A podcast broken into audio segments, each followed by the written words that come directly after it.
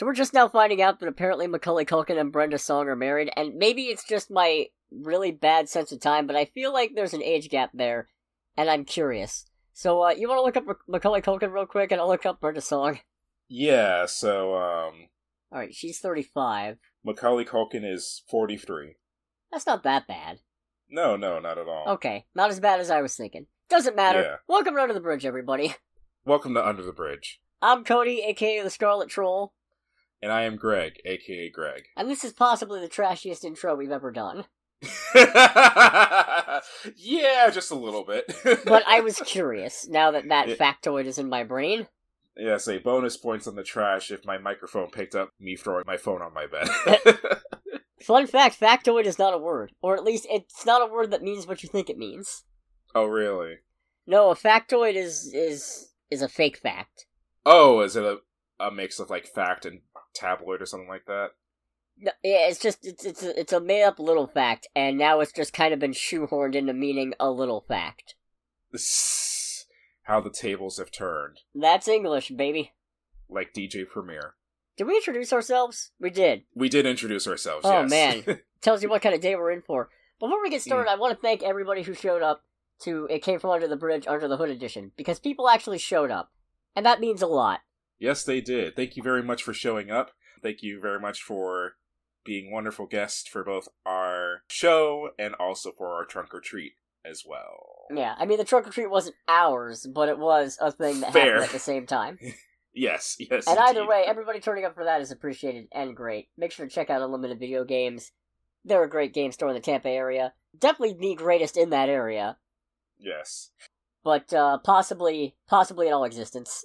Yes, and it is their trunk or treat. I misspoke a little bit. I'm Yeah, sorry. yeah, yeah, yeah, yeah. They do all kinds of sick events, and who knows? Maybe we'll do more. It came from under the bridge. Eventually, hmm. we'll see. Right.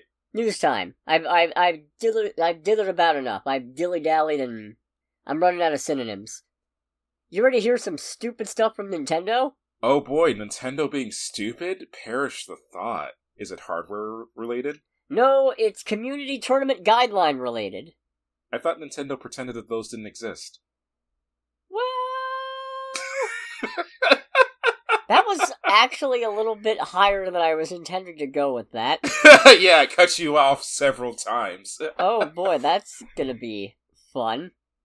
So, th- they posted some new community tur- commu- ah, community tournament guidelines for Hmm. Japan, UK, and now Nintendo of America websites. Here- here's some highlights. Community tournaments may not generate commercial revenue except as permitted by these guidelines. There's a cap of Hmm. 200 participants in person or 300 for online tournaments. What? Organizers may not receive compensation from third party sponsors and may not sell food, beverage, or merchandise. So basically, it's still not a tournament then.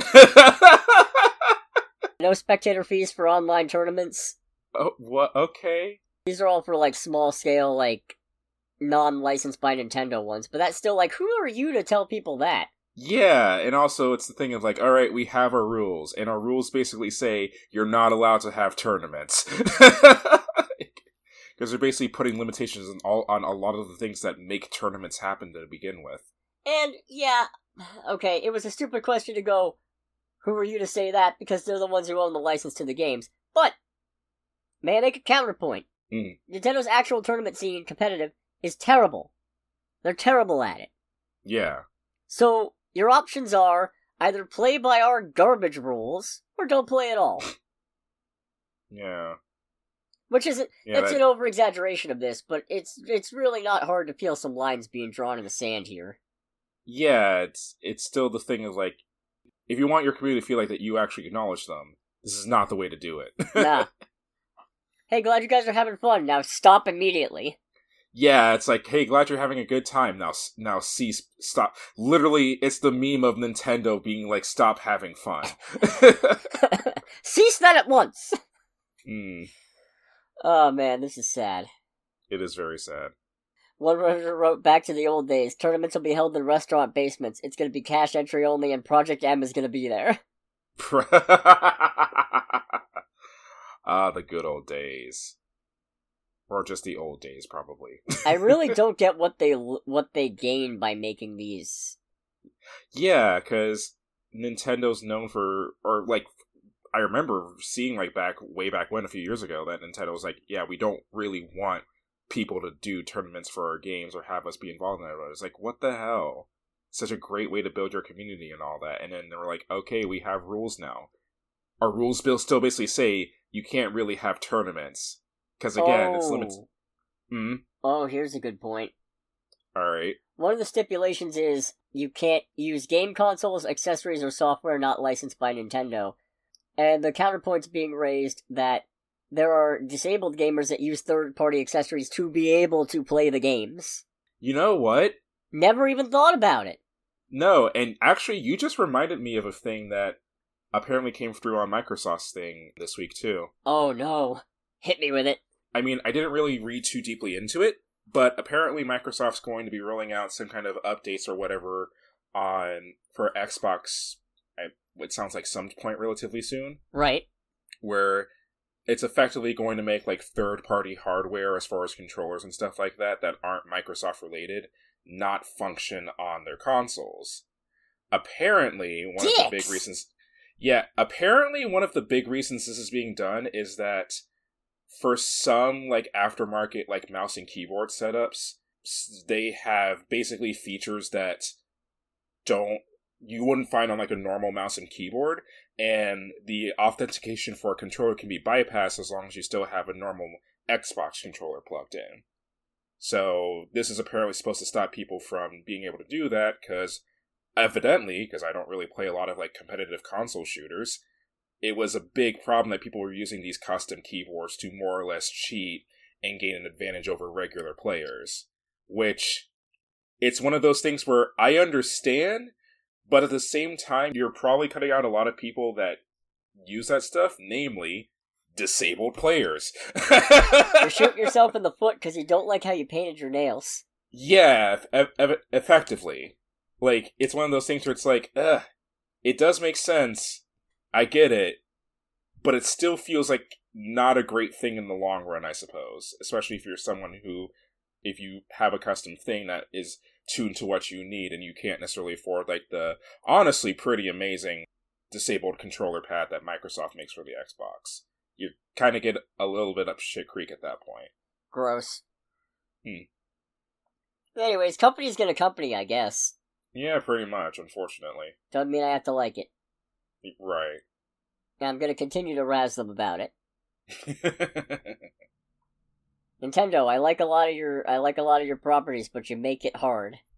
yeah, that's pr- you know what's funny is that I don't own uh, any Nintendo stuff. I mean, I have one Nintendo Switch game that's still sealed, even though I don't own a Nintendo Switch. But that is my thing with Nintendo at this point. Is like, man, you guys do make some good stuff, but your decision making process is very frustrating a lot of the time. Rather skewed, one might say.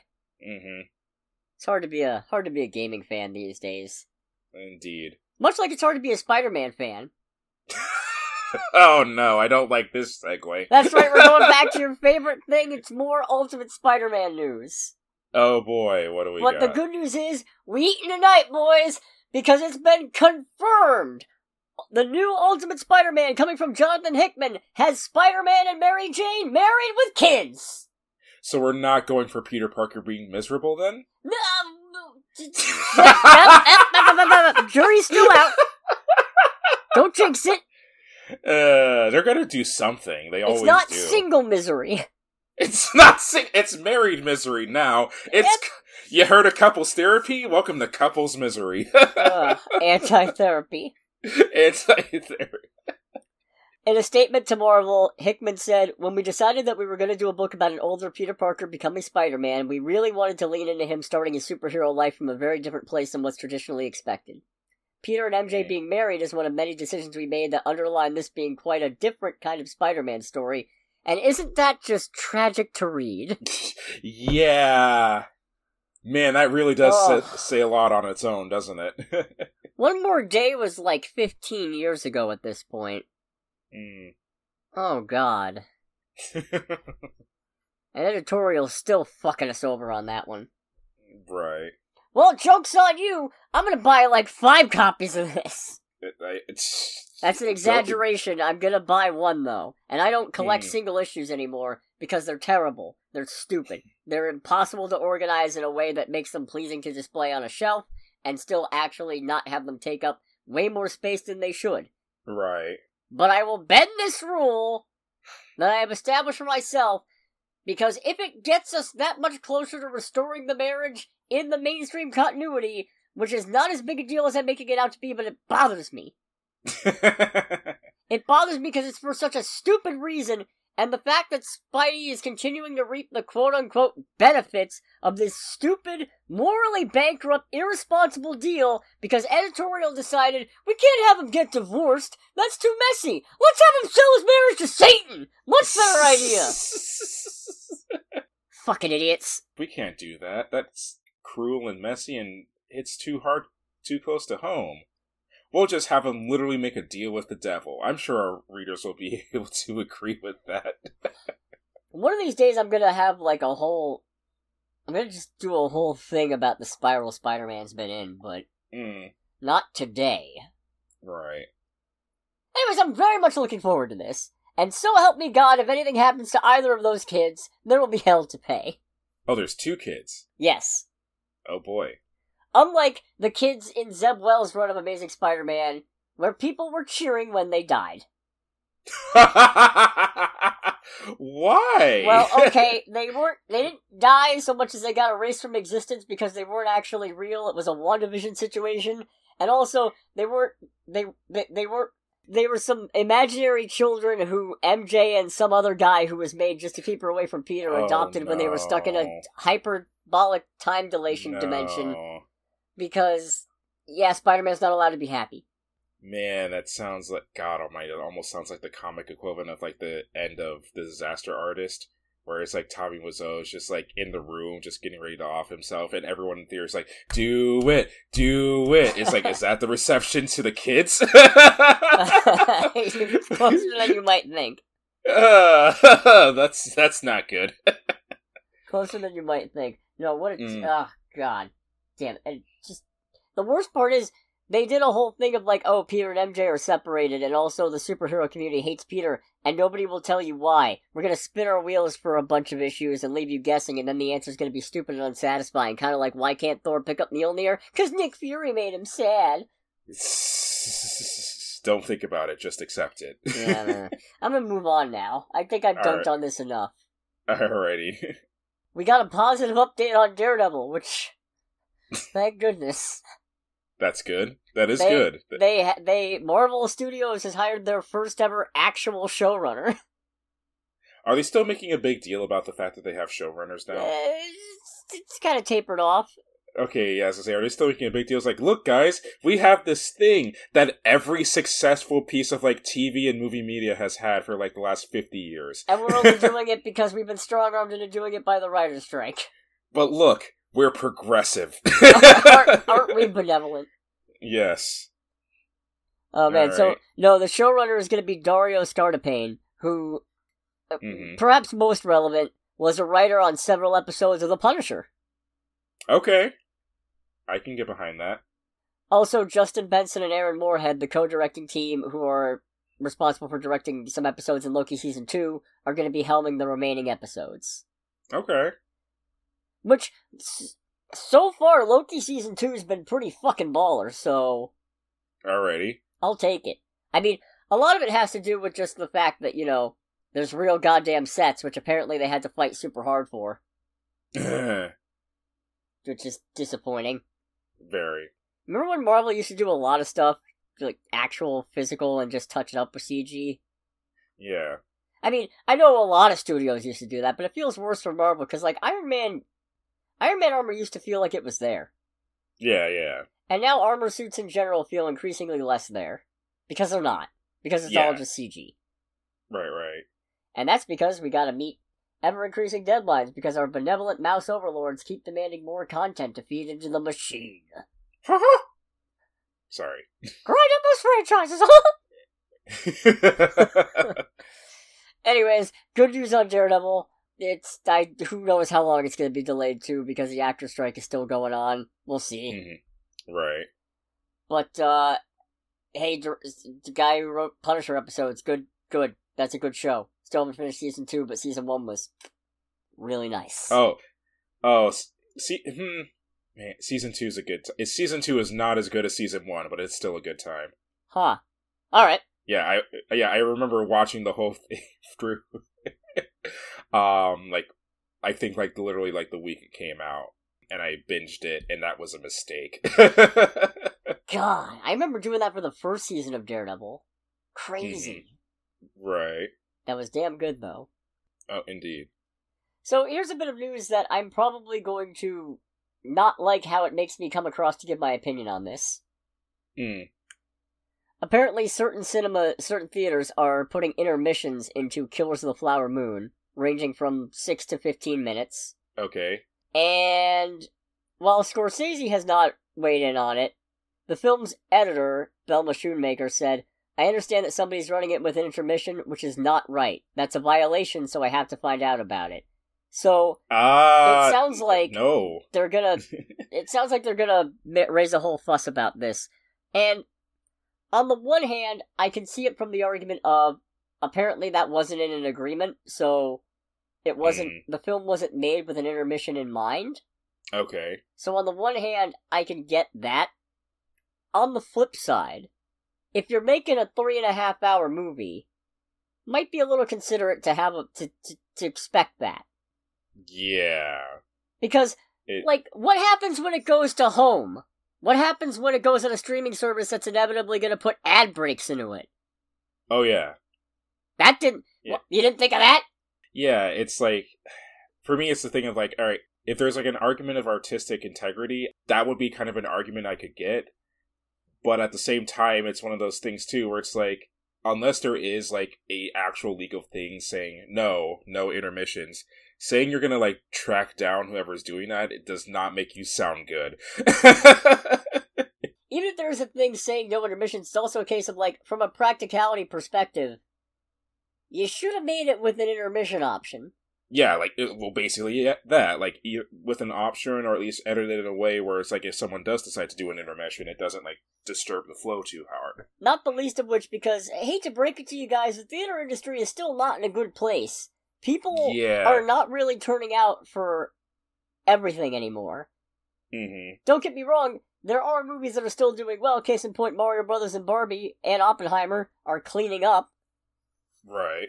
but you're not getting people in the same way that you were in 2019. Yeah, and with that as well, I feel like there's a.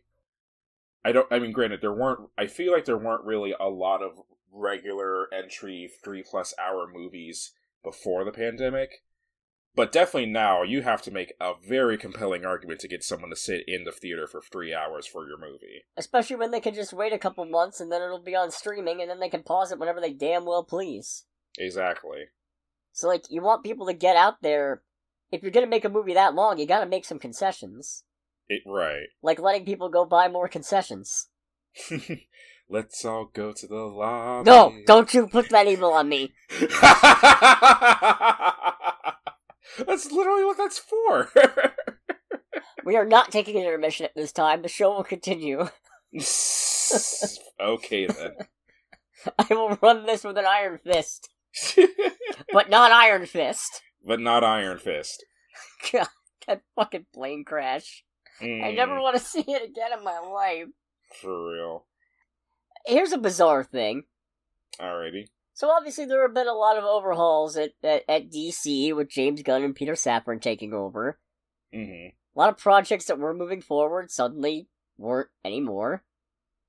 Right. But you know what's apparently still happening, or at least hasn't been canned? hmm Constantine 2! So has that just been in development hell this entire time? No, I mean, it, it, they only announced it like last fall that it was still happening. Oh, And- for some reason this was announced ages ago. No, this just got announced last year.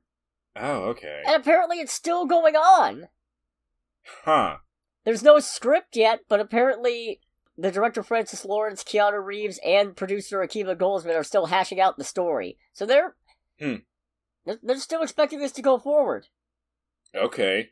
I I like Keanu Reeves. I like him a lot. He's a great actor, and from what I can understand, a veritable, an absolute Chad incarnate of a human being. Like, just a genuinely really great person.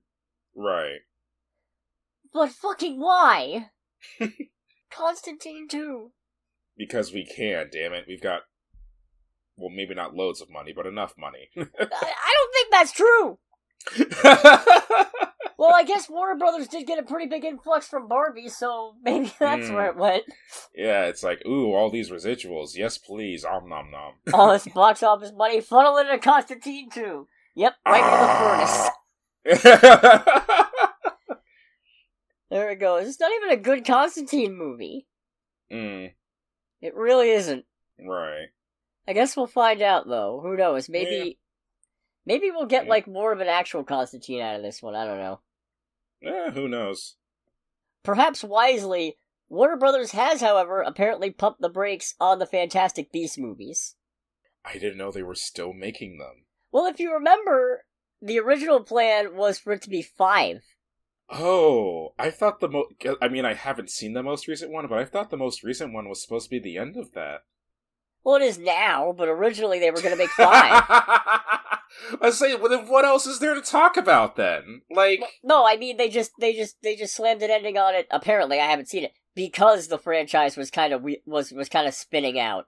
okay, So they were just like, make make this one work as a conclusion. okay, yeah, but no, but that's my thing. Then it's like, if they made that one work as a conclusion, then it's like, all right, we made it work. It's over. All right, so what are we doing next? We're making another one. I, w- wait, what? We are? yeah, just because it's over doesn't mean we're over. It's like, no, it really should probably. So while talking with Total Film Magazine, director David Yates said, "With Beasts, it's all just parked. We made those three Hmm. movies, the last one through a pandemic, and it was enormous fun, but it was tough. We were actually filming when there wasn't a vaccine. Thankfully, no one got sick, but we did have the most detailed protocols in place." We're also proud of Fantastic Beasts Secrets of Dumbledore, and when it went out into the world, we just needed to sort of stop and pause and take it easy. The idea that there were Hmm. going to be five films was, was a surprise to most of us. Joe just mentioned it spontaneously at a press screening once. No one had told us there were going to be five. We committed to the first one. I'm sure at some point we'll be back, but yeah, I haven't spoken to Joe, haven't spoken to producer David Heyman, I haven't spoken to Warner Brothers. We're just taking a pause. That's. I feel like that's not a good look if it's like a thing of like, oh, by the way, a five movie series. Like, wait, What? five? Did, did, did you guys hear about five? I didn't hear about five. We're, we're doing five of these. Huh. that's that's not that. Nothing about that sounds good or promising. no, welcome to Warner Brothers' approach to franchise-driven storytelling. It's why Warner, it's why DC is in the shape that it's fucking in. Hmm. Because they're Jeez. really bad at overcommitting to plans. Right. It's actually kind of biting Marvel in the butt now too, because now it, it used to be we didn't we didn't know their plans super far in advance, and now we do. So every change that they have to make as a pivot makes it seem less good. Yeah. But you know, uh, hopefully no more Fantastic Beasts. I saw two of them. That was enough. I I I saw two, this. Oh my god! The the the whole thing of Grindelwald vaping the predict and predicting World War II will probably live with me until I die. Oh, it's like there's something that. wrong with Piglet. He's killed my wife.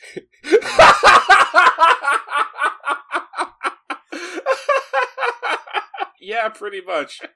I love it. There's something wrong with Grindelwald. There's tiger tanks coming out of his mouth. And then this bit of news is uh it's one of those ones I like to call one for me because Oh.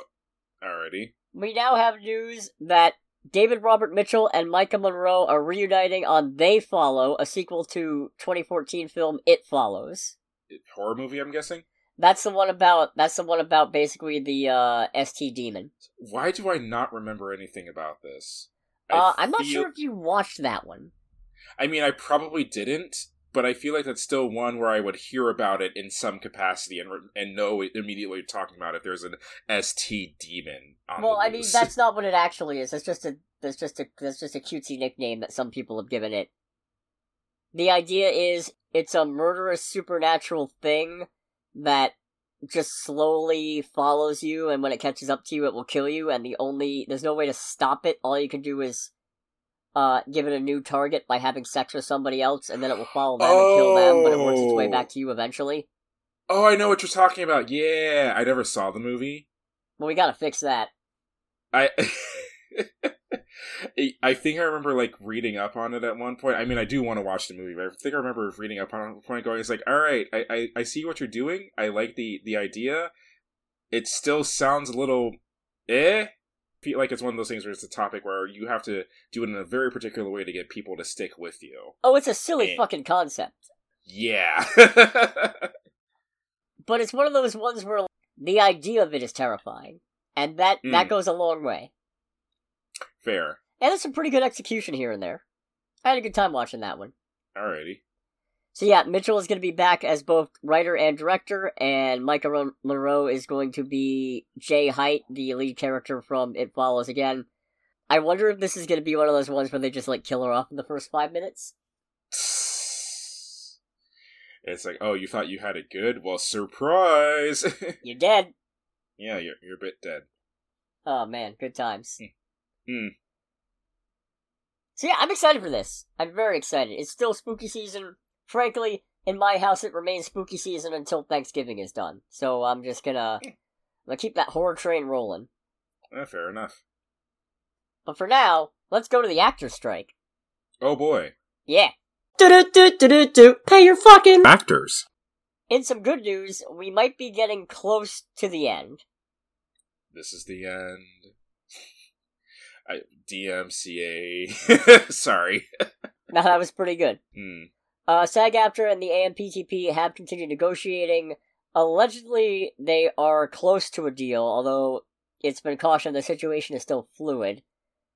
Hmm. A guild source talking to Deadline said there's a feeling of optimism. Looks like we're in the final stretch. Okay. Yeah, because I was getting ready to say it's like, oh, they're close to a deal. Where have I heard this before? Yeah. Hmm. Although, uh, chief negotiator Duncan Crabtree Ireland did caution that he wouldn't hazard a guess as to when the strikes will be over, and that's as of Monday morning, or that's of this morning rather. okay. He said, I think that depends on the mindset that everybody brings to the table this week. I certainly hope we can move things forward quickly, but there are important issues that are still open, and until they're done, there's no deal. Fair. Ho- Stand your ground. Yep, I don't. Mm. Okay, maybe not the best word choice on my part. Yeah, I don't know how I feel about that statement living in Florida. Anyways, Hmm. gonna gonna just leave that sitting there. Just let it sit there and fester. Uh, the two sides were in talks over this weekend. I believe they weren't talking today. They were just kind of discussing amongst themselves what to do rather than negotiating with each other. But they Hmm. are expected to proceed with bargaining this week. So Okay. we'll see how that goes. We will we will just have to see. Yeah, it's still encouraging no matter what. Hopefully it gets somewhere. Yeah, hopefully this comes in a way that benefits the most people who aren't already making billions of dollars. Right. God, just fucking crazy.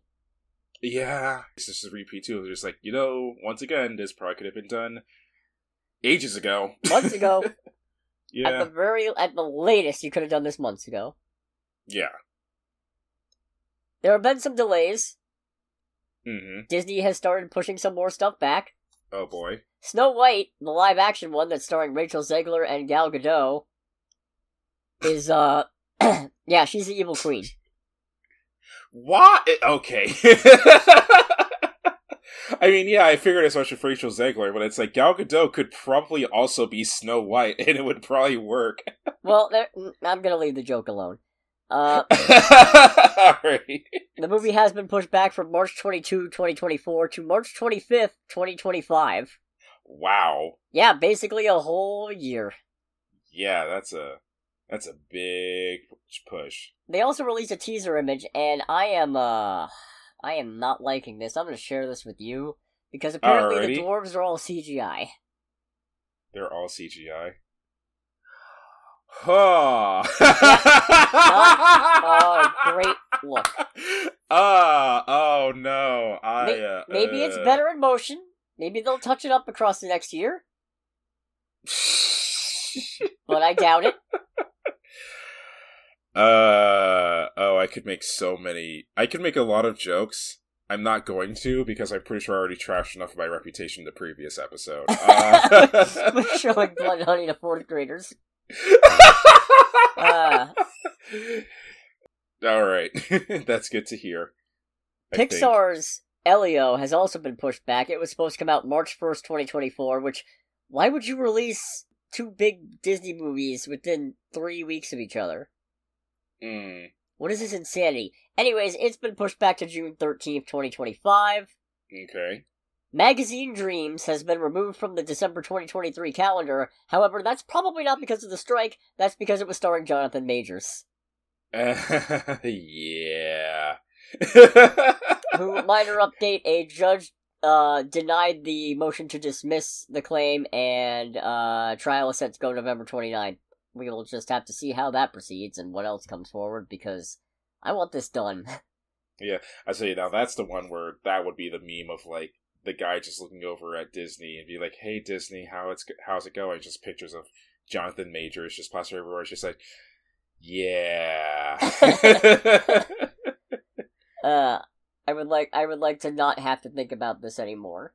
This is uh, fair, completely And you'd fair. think it would be easy. You'd think it'd be just stop thinking about it. But unfortunately, I'm too ingrained in the pop culture machine to not think about it.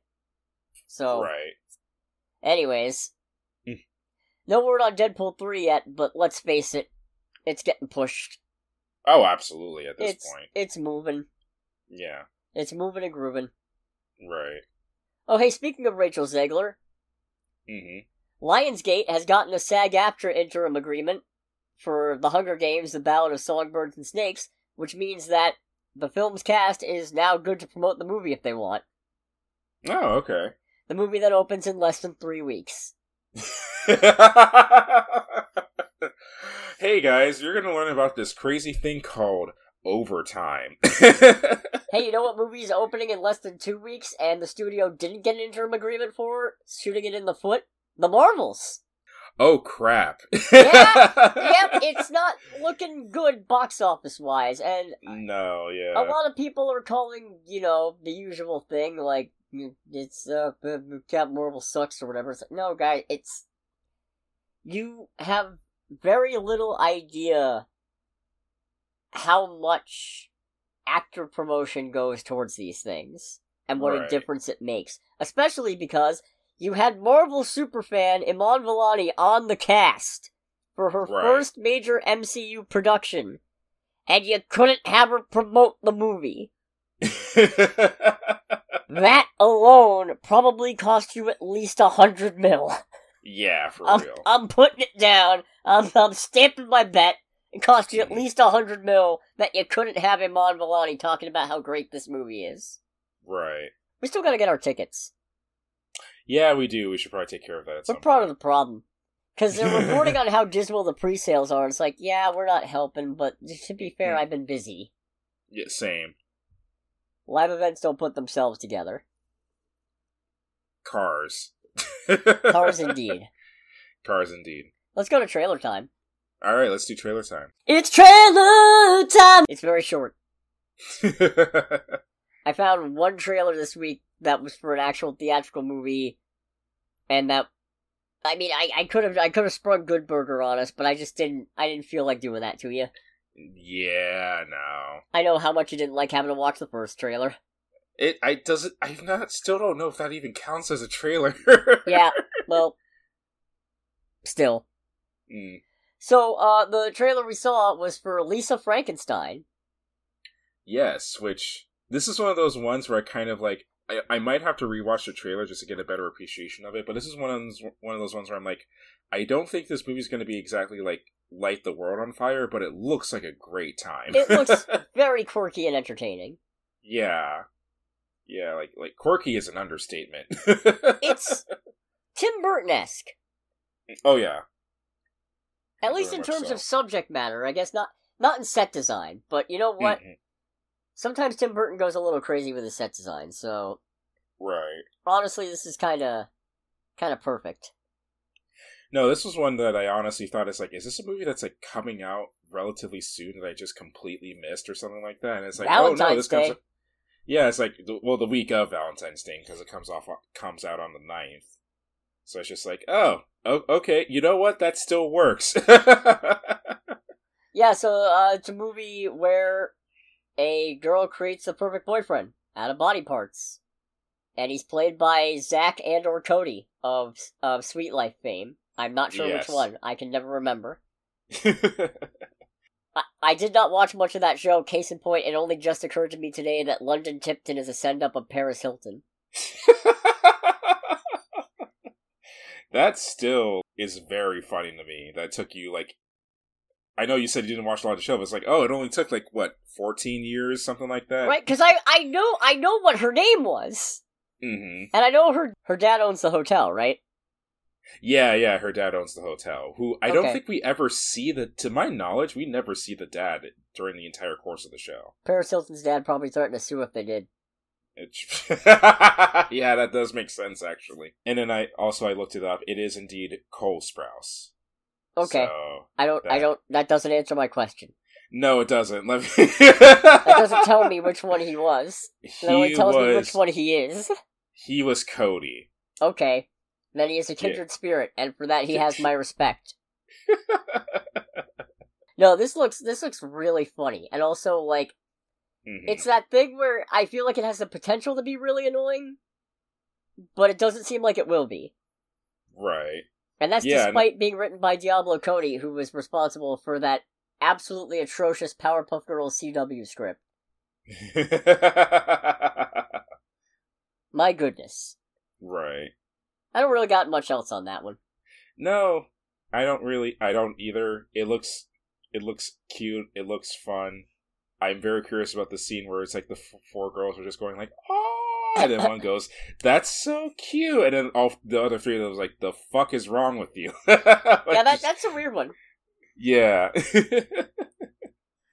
That's a little weird. I like how it seems like almost everybody else is normal and she's just prancing around in like full gothic dress.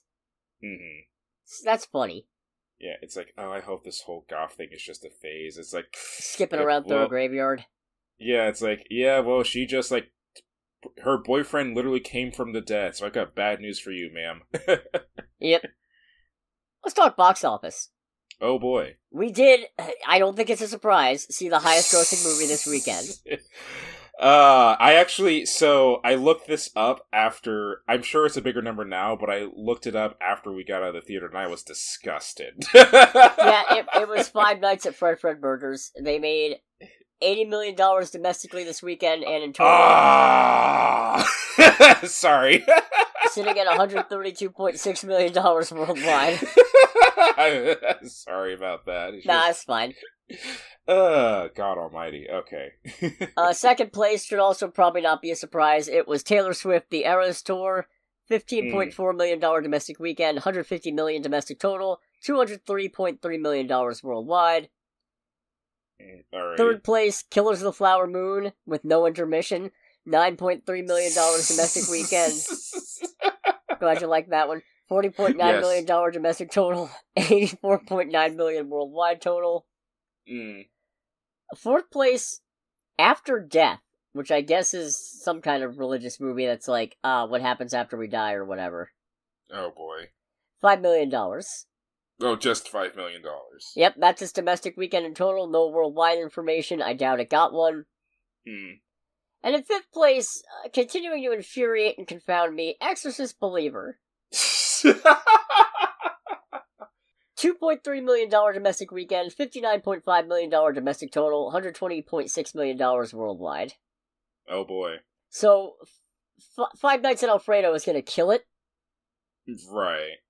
But it still made its money back, so we're still going to have to sit through more of these. Yeah. Yeah. I mean, it. When I checked it after the theater, it was almost at forty mil. So it's just like, ah, crap! It's actually going to make a profit. And I'm in, a, I'm in kind of a weird spot where I feel like Five Nights at Freddy's hmm is a better movie than The Exorcist Believer. Technically, I mean, I believe it. But hey I- there. Sorry. Ah. waka waka. that was that one was completely by accident. Oh man. Hmm.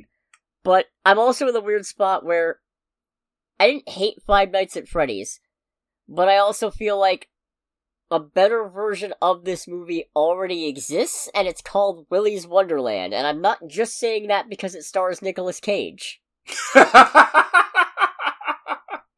but that is a factor.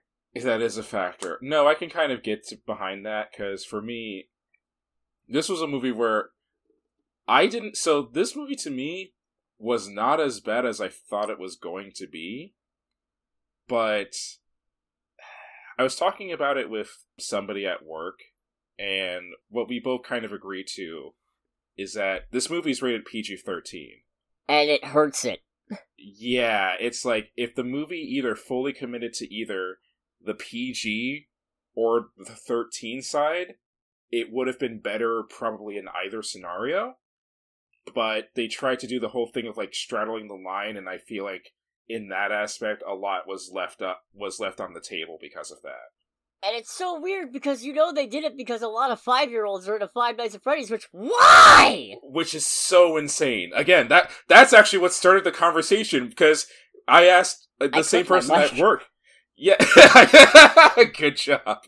No, I was just like, so how many? Because like we had an insane amount of little kids in our showing, and the person I talked to had the same thing, and it's one of those things where it's like, I understand why it's popular with kids, mostly in the character design, like the character design with it being all colorful and all that. I can easily see why that appeals, but I barely have a running knowledge of Five Nights at Freddy's as a whole, including its apparently insane lore. But the little bit I know goes, no, no, this is not something you put around small children at all. No, but they already find out about it because they're busy watching Markiplier play YouTube videos of it, and then they tell their parents and bug their parents for it, and the parents are just like, yeah, alright, and by the time they find out it's about child murders, it's too late.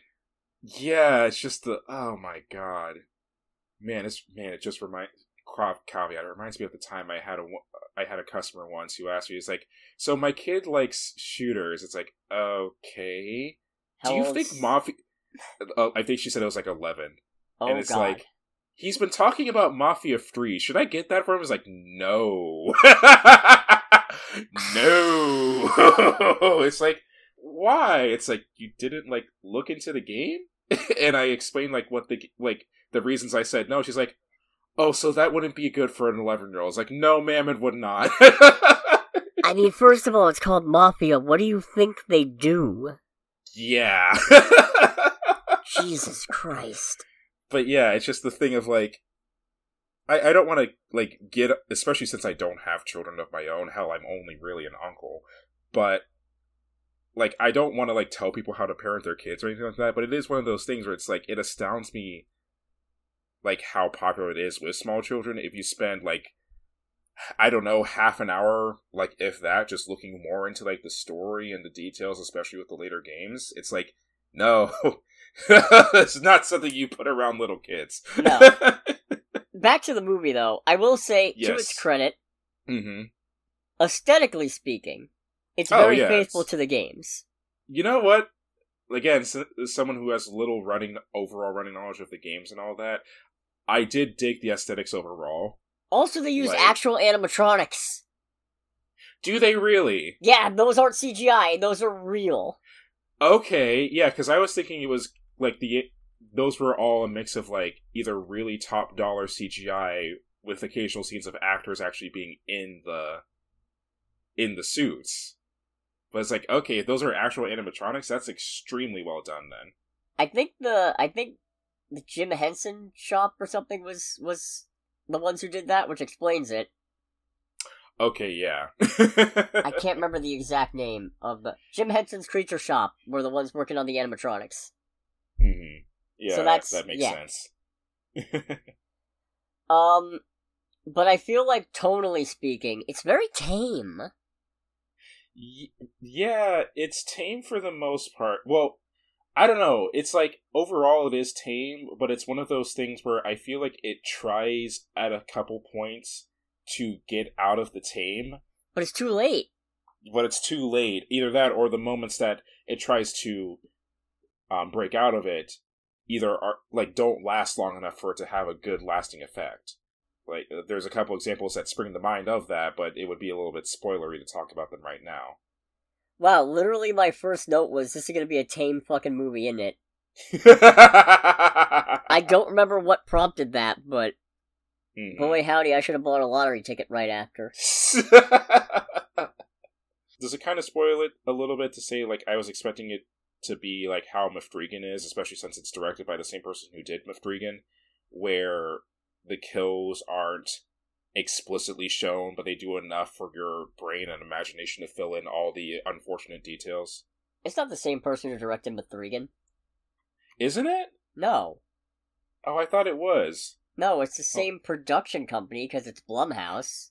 Oh, okay. Completely different. Completely different. Otherwise, though. Ah, okay. Then then rescind it then. Yeah. But no, the Megan's a little more what I was expecting, and even that. no, actually, you know what? I was kind of expecting harder than Megan Hmm.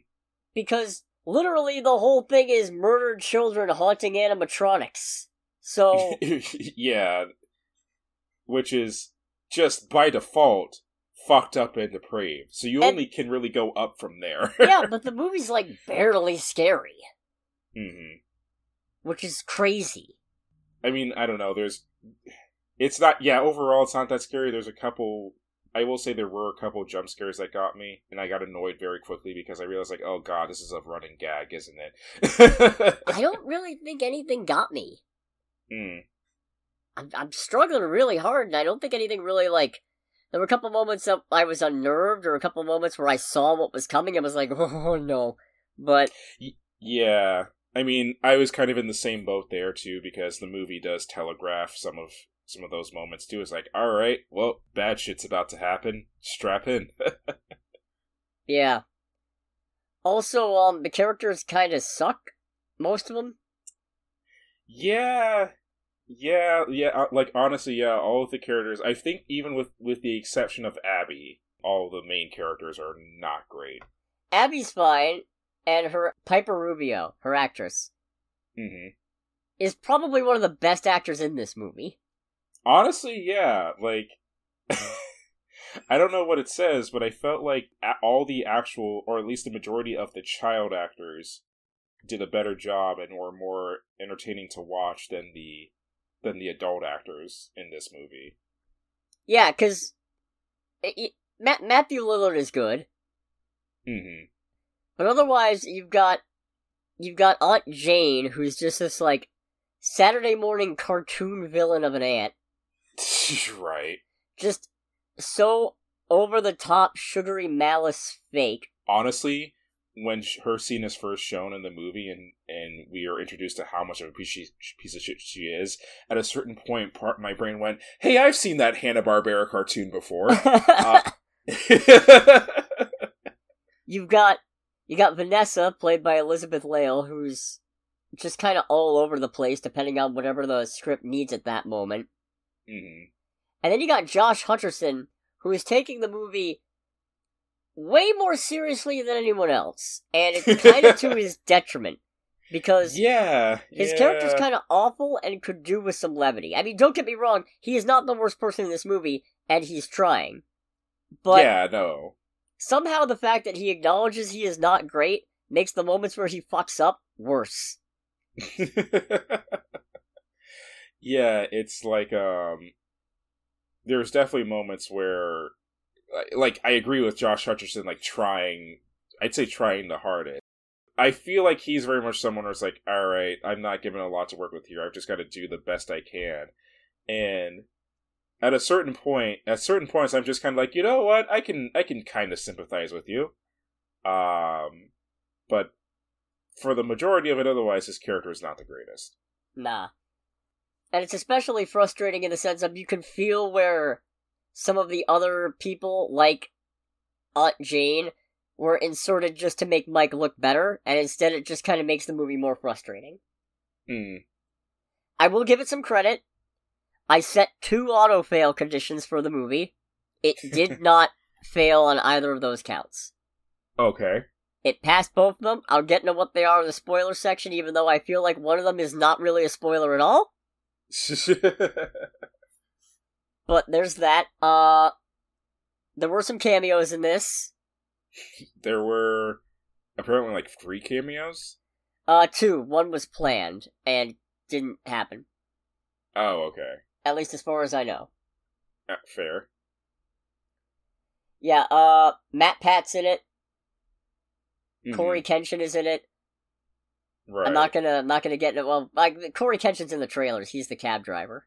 Yeah, he's he's shown very quickly. But, uh, I'll get into MatPat's in, in spoilers. God, like, I'm glad I didn't recognize him. And funny enough, funny enough, I found out, I realized I did catch on, hmm and I ended up making a MatPat reference to myself at the point when he shows up without realizing it was him, nice. which is spectacular. I say, is that good or is that frustrating? Uh, it's a, it's kind of frustrating because now I feel like I've been subconsciously manipulated. You know what? That's understandable. I've been subliminal messaged. I I read a thing where um of someone who was like in like watching it and they said that apparently when MatPat showed up their studio just like just like get one in the crazy applause and they were just like I don't understand what's going on right now. Sounds about right. yeah. Let's see, let's see, what else, what else? Some good music. What they they they loop one song a lot. Is "Talking in Your Sleep" by the Romantics, and I kind of Mhm. can't help but wonder if somebody heard that song on the radio or something, and then just based Mike's entire plot around it. I mean that would track. It's so on the nose. hmm Or maybe they wrote it out and then heard the song, and then they were like, "Oh, this fits perfectly. We gotta get it." Yeah, I was really expecting more scares out of this. yeah, I was expecting more scares and generally speaking, like more actual, like full on horror. Not a. Felt like the movie didn't want to commit too hard to that. Yeah, and there's some moments, as somebody who's not a huge Fazbear enthusiast, where the movie kind of shoots itself in the foot just to make a nod to the games. I'll get into some of it Right. more in spoiler sections, but in some places it just feels telegraphed. Like, oh, you know they're doing this because of this, or because they're incompetent, because otherwise it doesn't make any sense. I thought it was kind of cute how one of the first things they open on is an alarm clock saying 6 a.m., mm. because that's how long you have to last until in the first game.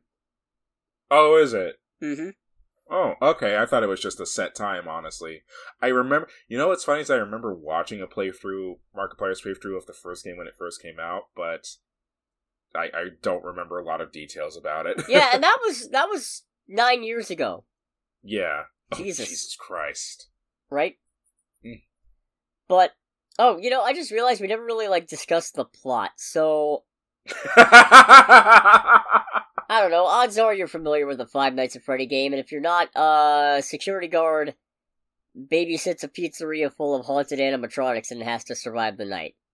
Hilarity ensues. This time they gave it a plot and they gave him a Yes. character motivation, and it's kind of paper thin, but But it is there. It's there. It's there. It's uh, a case of stuck looking after his little sister, has to get a job because he has a hard time keeping a job because he's got PTSD from when his little brother got kidnapped when he was younger and it tore his whole family apart and he feels responsible for it and like he has to catch the guy. So he ends up taking this job because it's kind of a last shot that he's got before potentially having to give up his little sister to their aunt, who is a total bitch, by the way.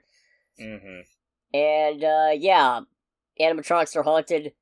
There's a bigger mystery going on, and it's all very predictable. Right. That's it. Yeah, say I don't really have anything else to, to go into. I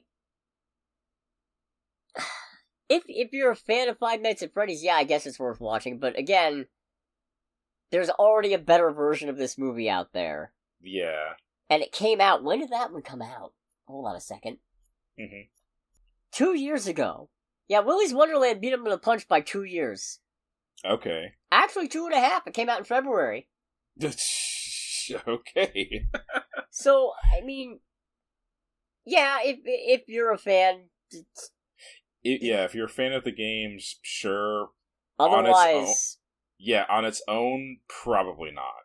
it's not. It there's not even really enough scares in it for me to say it's worth it as a horror movie. Come to think of Yeah, it, yeah, no, no. It's it's. I mean, it's not. It's it's fan service. It is an hour and a half of fan service. it might also be worth it to admire the production, des- the costumes, and the set design and the animatronics. You know what? That's fair. That is a fair a fair recommendation on its own. Because aesthetically speaking, perfect, Top top notch. perfect. If only the writing did it justice. Mm. So if you don't want to get spoiled on uh, Five Nights at, at Fibonacci's, make sure to click away in three, two, one. It's just a theory. Thunderous applause. Thunderous fucking applause. Yeah, so- like if that happened, I would have been so completely lost in our theater. it's just like, who the fuck is this? You know, I'm glad it didn't happen because that would have clued me in that it was Matt Pat. Mm. And then I would have gotten mad because I hate game theory. Alrighty. Well, I hate the whole theorist channel, honestly. The whole shtick. Because most of Mm. his most of his guesses are just like the most unsubstantiated, off the walls bullshit ever. right. As soon as he made the one about Peach and Luigi being Rosalina's parents and therefore Peach being dead because time travel or something, it's like, bro. I am sorry. Not as sorry as I am for having indulged any of that. That's uh that that's a that's a hot one, and not in a good no, way. No, it's it's cold. It's actually it's it's it's it's frozen turkey dinner solid. All right then. But I forget where I was going with this. Uh no, so he's he's he's a waiter at a diner and there's a whole joke about lunch is the most important meal of the day. I thought that was breakfast. It's just a theory. And then not realizing it was him, I just wrote down a meal theory. oh, that's that's actually pretty great. That's even better with context, Cody. right? The the time I made a MatPat reference without realizing I was staring MatPat directly in the face. Uh, I also Um. have here Five Nights at Freddy Krueger's because apparently the kids' ghosts are all dreamwalkers. yeah, I was honestly hoping for more explanation about that. It's like, all right, I I- know the answer is oh, it's supernatural, which is still kind of lazy, but I would genuinely love to know how the fuck they're doing this. No, you see, they hear the secrets that he keeps while he's talking in his sleep. That's bullshit. That's the song. it's still bullshit. Uh, so I- immediately the is, Mike does not endear himself because he gets fired from his security guard job because he sees somebody dragging off a kid In a very chasing- aggressive manner. in, an, in a decently aggressive manner, chases him down, and then without like any attempt to sort out what's actually going on first, or without actually stopping the guy, tackles him into a fountain and starts beating the shit out of him. Turns out he beat the shit out of a guy who was who was collecting his own kid, hmm and he goes and he tries to brush it off with it's a misunderstanding. And I wrote here, making an accusation is a misunderstanding. Beating a guy up is dipshittery. Yeah. would have been the only thing that would have made it like slightly savable if someone started playing World Star on their phone during the fight. Once you find out that Mike's younger brother got kidnapped when he was a kid, it immediately kind of gives away one thing that was apparently supposed to be a twist, but I can't fucking believe it, which is that Matthew Lillard, Lillard is playing the bad guy. That was one of my auto fail conditions. I'm like, if Matthew Lillard isn't actually the bad guy, this movie is automatically a dismal, utter failure, and I cannot recommend Mm. it under any circumstances. They did not disappoint. yeah, and it's it's funny because it's one of those things where again it's the twist at the end of the movie, but it's like they kind of telegraphed a little bit hard. Although they did they did do one clever thing with Matthew Lillard because in the beginning of the movie he's introduced as Mike's career counselor, and he's just giving him shit. Yeah. And then he's like, as he's giving him shit, it's like, it is like, what am I supposed to do for you, Mike? And then before saying his last name, he just pauses and has a complete like tonal change. Right, because Be- once you realize Mike's brother went missing, you realize that's him realizing, oh, this is the guy whose brother I nabbed. Yeah, and yeah, killed. yeah. So turns out it's like, yeah, he is the guy who like kidnapped the kids and killed them. And again, like one of my favorite things after any movie is to look up what other people say about it. I know that's not exactly great for forming opinions, but it is funny sometimes. And one of my favorite responses, like on like the movie subreddit, was someone saying it's like, "What? Matthew Lillard's the surprise killer at the end of the movie? Say it ain't so." Yeah, that's never happened before. Stares at Scream, yeah. but he's just so damn good at it. Yeah, yes, he is. Shaggy has gone to the dark side, and he's very good for it. dark Shaggy strikes again. Rutro. Ruh-roh. How's the pay? Not great, but the hours are worse. Man, if that's not one of the most relatable lines I've ever heard in a movie. oh, that hurt. That did hurt. It's That like I, I so li- bad. now I like my job, but it's one of those things where it's like I identify with that just from being a working adult. Yeah. Let's see. Oh, the other auto fail condition was if the aunt doesn't die, and the movie didn't let me down there either because Golden Freddy fucking kills her. Yeah, and then just it's a thing of like, okay, how are you going to explain this to to Abby? It's like, and then the spirit that is occupying Golden Freddy is just like, oh, she's asleep. Do you want to come play?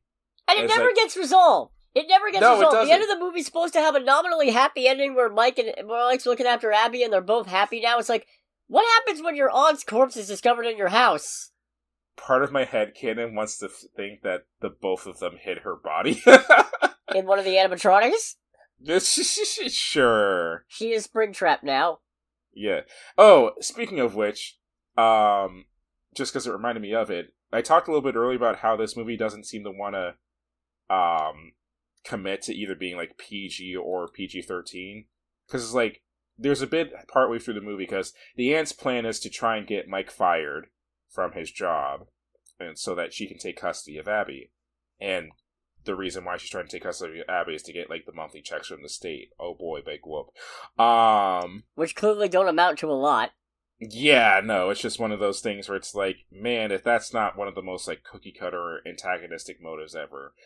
But that's neither here nor there. Um during the bit where she hires a group of like ne'er do wells, including the woman who actually regularly watches Abby, to go into Freddy Fazbear's and vandalize it um off hours, which uh, not going to get deep into that, but that seems just like silly. No, he'd be responsible no, for you know that. what? Let's get into it. That's a stupid fucking plan because it's off hours. yeah, He's not on duty at that point. I mean, I guess maybe he left the door open because Yeah, if he left the door open, task about it. yeah. If he left the door open, it's like okay, you know what? I can understand that. That's one thing. But, But also, otherwise, I don't know. Mm, yeah. But anyway, like they start breaking in and breaking stuff. The animatronics come to life. So we see Foxy do their sprints, but we don't see the explicit kill. We see is the little cupcake thing just actually just called cupcake? I have no idea what the cupcake is called. Okay, the cupcake that's with Chica actually goes over after one person and just starts biting up their face and all that. Again, as far as I remember, we don't explicitly steal the see the kill. It's like, all right, well, you know, this is whatever and all that. I like probably knew that there were going to be a bunch of kids, and then finally at the end, Freddy or Freddy's spirit, more accurately, lures the babysitter into a trap where she this it she sees the kid running through and chases after it trying to figure out what's going on and then gets lured to Freddy and then basically the kid reaches up from Freddy's mouth grabs her pulls her halfway into the animatronic and then chomps her in half and we actually see her legs like get split off in half and hit the floor. And it's just like okay that's a lot more explicit immediately cuts to the next thing. It's like which is Son it? of a bitch! what? This was just getting good. yeah it's like straight up i was just like oh come on! You it's like man just like you you went hard boiled into it and I, i'll be honest part of my evil brain was kind of thinking it's like yeah it's not a good idea to take your kids to this now is it as mean as that is, it's just one of those things where it's like, I'm imagining everybody's like, all right, there's got to be at least one parent who saw it just like, yeah, this was a mistake. but um, but yeah, it's like, all right, so you could have gone more with that, but I guess we're not going to because the next scene over is Vanessa confronting Mike about it and just him giving a whole heartfelt thing about his PTSD, basically. You know, Which- I feel like the worst thing about it is the fact that that's probably the scariest thing in the whole movie, and the trailers Mm-hmm. already gave away the setup Right. because they already gave us the bit where she goes peering into Freddy's animatronic suit and then a hand reaches out. Mm-hmm. Huh. Even Springtrap's death. Well, okay, William Afton's death isn't as gruesome as you'd expect. Right. Like it's it's a little hard to watch, but mostly uh, you're just busy being surprised he hasn't died yet. And then he drops the "I always come back" line, which I guess is supposed to be a thing, but I'm pretty Yeah, sure he said like that it's- in the third game. But here, what does that mean? He hasn't come back yet. Come back from what? Yeah, like you never got caught this entire time. Yeah. Is it? I'm gonna keep. I'm gonna. Is it? Is that just supposed to be? I'm gonna keep killing kids? See, what I was expecting when he says that, because right after that, he also puts the um, the bunny ha- head back on him. I was expecting it to be a thing where you see, like, basically the bunny head like take over, and it's just like you see blood gushing out. Like that's what I was fully expecting, and I'm like, oh, we're not getting that. Oh, well, that kind of blows. Yeah. Now I, I I understand the context is intended to be. You know, he probably had the idea of ah, since the since I stuffed all these kids in animatronic suits and they're haunting them, I can do the same thing. So if I die in this suit, I'll come back and haunt it. So I get back. Mhm. But hmm always come back implies you've done it before. Yeah. So no, it doesn't. Line doesn't track. Line don't make sense. It's just there to be like, ooh, a reference. Also, it's a thing too, and again, another thing I was annoyed that they didn't really go deep into. They say in the movie that he's able to control like those kids while they're in the animatronics and all that, but it's never really stated how, as far as I remember. Nah, no, it's not. Yeah, and that's the thing. Like, no, I, I, I'm sorry. I do actually very much need the answer to this question. I guess. Yeah, I don't know, because, like, they can also apparently. It seems like he's controlling them sometimes, and other times he just has influence. Because hmm. apparently he's manipulated them into not remembering that he's the one who killed them. And Abby manages to get him basically killed by reminding them of the truth with a crudely drawn picture. yeah. Which I guess was foreshadowed, but not the greatest. kind of a, a minor thing, a relatively minor thing that also talks about the whole tonal shift too.